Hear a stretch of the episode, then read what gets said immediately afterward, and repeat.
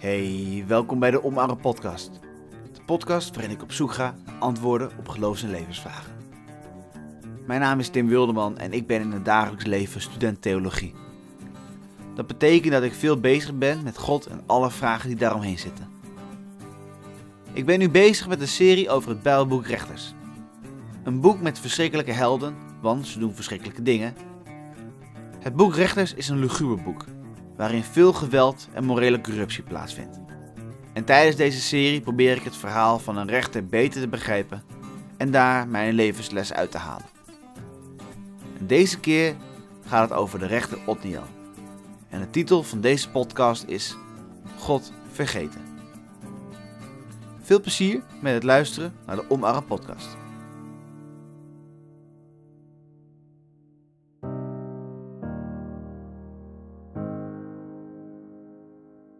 Het verhaal van Otniel gaat volgens het vaste patroon waarin alle verhalen van het Bijbelboek rechters gaat.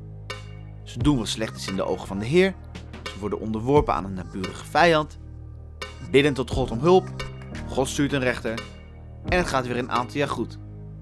En de cyclus begint weer opnieuw. Een rechter is niet een rechter zoals wij die nu kennen. Het is een redder van het volk, een strijder, een oorlogsheld. Het verhaal van Otniel staat in Rechters 3, vers 7 tot 11. Het is een kort verhaal, maar we kunnen er veel over leren. Het verhaal gaat over een stam uit het land Israël. Ieder verhaal gaat over een andere stam en ze worden telkens door een ander land onderdrukt. In dit geval is het de stam Juda. Wat weten we van die stam? Het is de grootste stam van allemaal. Het was ook een van de belangrijkste stammen van allemaal.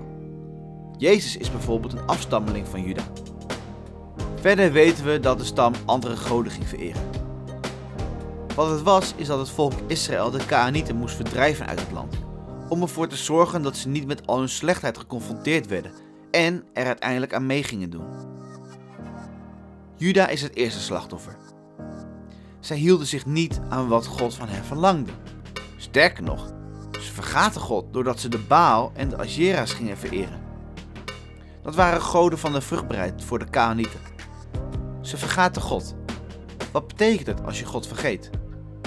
God had beloofd dat hij ze zal redden. En vroeg om gehoorzaamheid. Dus dan is het nogal wat als je God dan vergeet. Woorden als vergeten, denken aan, herinneren en in gedachten houden hebben een geestelijke betekenis en gaan verder dan je in eerste instantie verwacht. Het betekent dat je niet alleen vergeet dat God er is, maar dat je ook niet meer houdt aan de beloften die je met Hem hebt afgesproken en al zijn wetten vergeet. Als je niet meer aan God denkt, dan ben je dus ook vergeten wat God allemaal voor je gedaan heeft. In het Oude Testament gebeurde heel veel in korte tijd door God. In korte tijd werden ze uit Egypte geleid. Waren er tien plagen uitgedeeld aan Egypte, had God de Rode Zee gesplitst, gaf God eten uit de hemel, liet Jericho vallen door rondjes om de stad heen te laten lopen. En als je dat weet en de verhalen worden doorverteld, hoe is het dan mogelijk dat je God vergeet? Hoe kan je aan andere goden denken als je weet wat de kracht van God van Israël is? Als je God vergeet, dan vergeet je ook wat God van ons vraagt. Door andere goden te dienen, doe je eigenlijk wat de andere goden van je verwachten. Het grote verschil is dat die goden niks van je vragen, want ze bestaan niet en zijn verzonnen. Die goden reageren dus niet op je daden en je offers, waardoor je het gevoel krijgt je meer moet doen dan je in eerste instantie gevraagd werd. We kwamen er vorige week al achter dat de goden van Canaan worden geëerd door middel van het offeren van hun kinderen. Hoe kan je zoiets doen? Waar slaat dat nou weer op? Snap je nou waarom God wilde dat het volk van Israël Canaan verdreef uit het land? Hoe kan je anders een rein en liefdevol leven leiden? Ook sneden en verwonden ze zich om er zo voor te zorgen dat hun niet bestaande goden zouden reageren. We lezen dit ook als de priesters van Baal zich verwonden als ze een battle aangaan met Elia. Dit verhaal heb ik ook verteld in de 17e podcast, genaamd Leven in een dal. Daar kwam God met vuur uit de hemel en het verhaal komt uit 1 Koning 18. De God van het christendom en het jodendom vraagt niet om mensenoffers. God vraagt om liefde. En Petrus, een van de twaalf discipelen van Jezus, leert ons om het volgende te doen. Span daarom al uw krachten in om uw geloof te verrijken met deugzaamheid. Uw deugzaamheid met kennis, uw kennis met zelfbeheersing, uw zelfbeheersing met volharding, uw volharding met vroomheid, vroomheid met liefde voor uw broeders en zusters en uw liefde voor uw broeders en zusters met liefde voor allen. Al dus 2 Petrus 1 vers 5 tot 7. Als je dit vergeet, dan vergeet je eigenlijk wat God en dus Jezus voor jou gedaan heeft. Het gaat erom dat je al je kracht die uit geloof haalt inzet om liefdevol te zijn voor iedereen. Als je God vergeet, dan vergeet je dus ook om goed te doen. En Petrus zegt dat als je beseft wat Jezus voor ons gedaan heeft, en vergeving en genade realiteit zijn voor jou, dat het uit je karakter, je doen en laten, zou moeten blijken. Dus als je vanuit je diepste innerlijk beseft wat Jezus voor je heeft gedaan, alles in je uitstraling, je handelen en wat je zegt te zien moet zijn. En Jezus kende ook de geschiedenis. Hij gaf ons een manier om ervoor te zorgen dat zijn volgelingen, dus christenen, niet zouden vergeten wat Jezus voor ons gedaan heeft.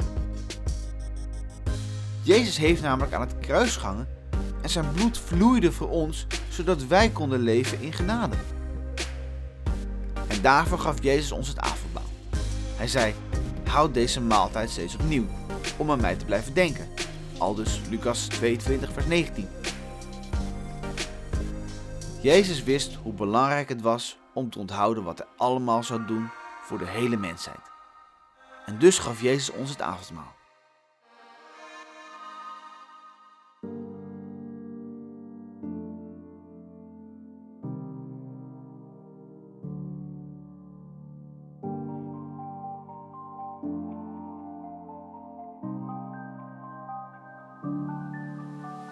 Wat gebeurt er als we God vergeten en ons bezig gaan houden met afgoden?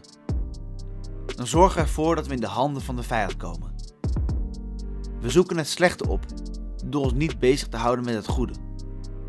En dit blijkt uit ons taalgebruik, reinheid en hoe we met onszelf omgaan. Besef je daarom ook dat je geliefd bent door God en heb zelfvertrouwen. Want ook dat hoort bij gedenken wat Jezus voor je gedaan heeft. Hij vindt het niet leuk als iemand slecht over jou praat. Ook niet als je het zelf bent. De stam Juda van Israël werd aangevallen door het volk van Mesopotamië, een wereldmacht. Het duurde acht jaar voor ze gered werden. Hadden ze dan ook acht jaar nodig om tot God te komen? Geen idee. God stuurde Otniel om hen te redden. Er staat dat de geest van God op Otniel was. En toen Otniel te strijde trok, God de koning van Mesopotamië in zijn handen gaf. God stuurde dus een rechter naar Juda en Israël. Toen Otniel het volk bevrijdde was er 40 jaar rust, vrede en liefde. 40 is een getal met een betekenis. 40 staat voor bekering. Om een aantal voorbeelden te geven. Mozes was 40 dagen weg toen hij de 10 geboden van God kreeg. Dit was een ommekeer. Want nooit waren zulke wetten en regels zwart op wit geschreven. Het volk Israël reist 40 jaar door de woestijn nadat ze zich niet aan die wetten en regels hielden. De reus Goliath daagde Israël 40 dagen uit, voordat David hem uiteindelijk dood met een slinger en een steen. Jona zegt dat Nineveh binnen 40 dagen verwoest wordt als ze zich niet bekeren, wat ze dus gelukkig wel doen. De drie belangrijkste koningen van Israël en Juda hebben allemaal 40 jaar geregeerd. Dit waren David, Salomo en Joas. Dus normaal gesproken is er na die 40 dagen of 40 jaren iets goeds. Of zijn die 40 dagen of jaren iets goeds? In dit geval is er dus na die 40 jaar iets goed mis. Van het volk Israël wordt aangevallen. Gelukkig was er op een gegeven moment weer een rechter die ze zou bevrijden. En zijn naam is Eved. En daarover heb ik het volgende week.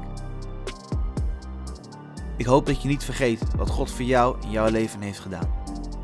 Wat zijn nou echt momenten in je leven waar je heel erg dankbaar voor bent? Waardoor je weet dat God er altijd voor je is. En hoe is dat zichtbaar in jouw leven?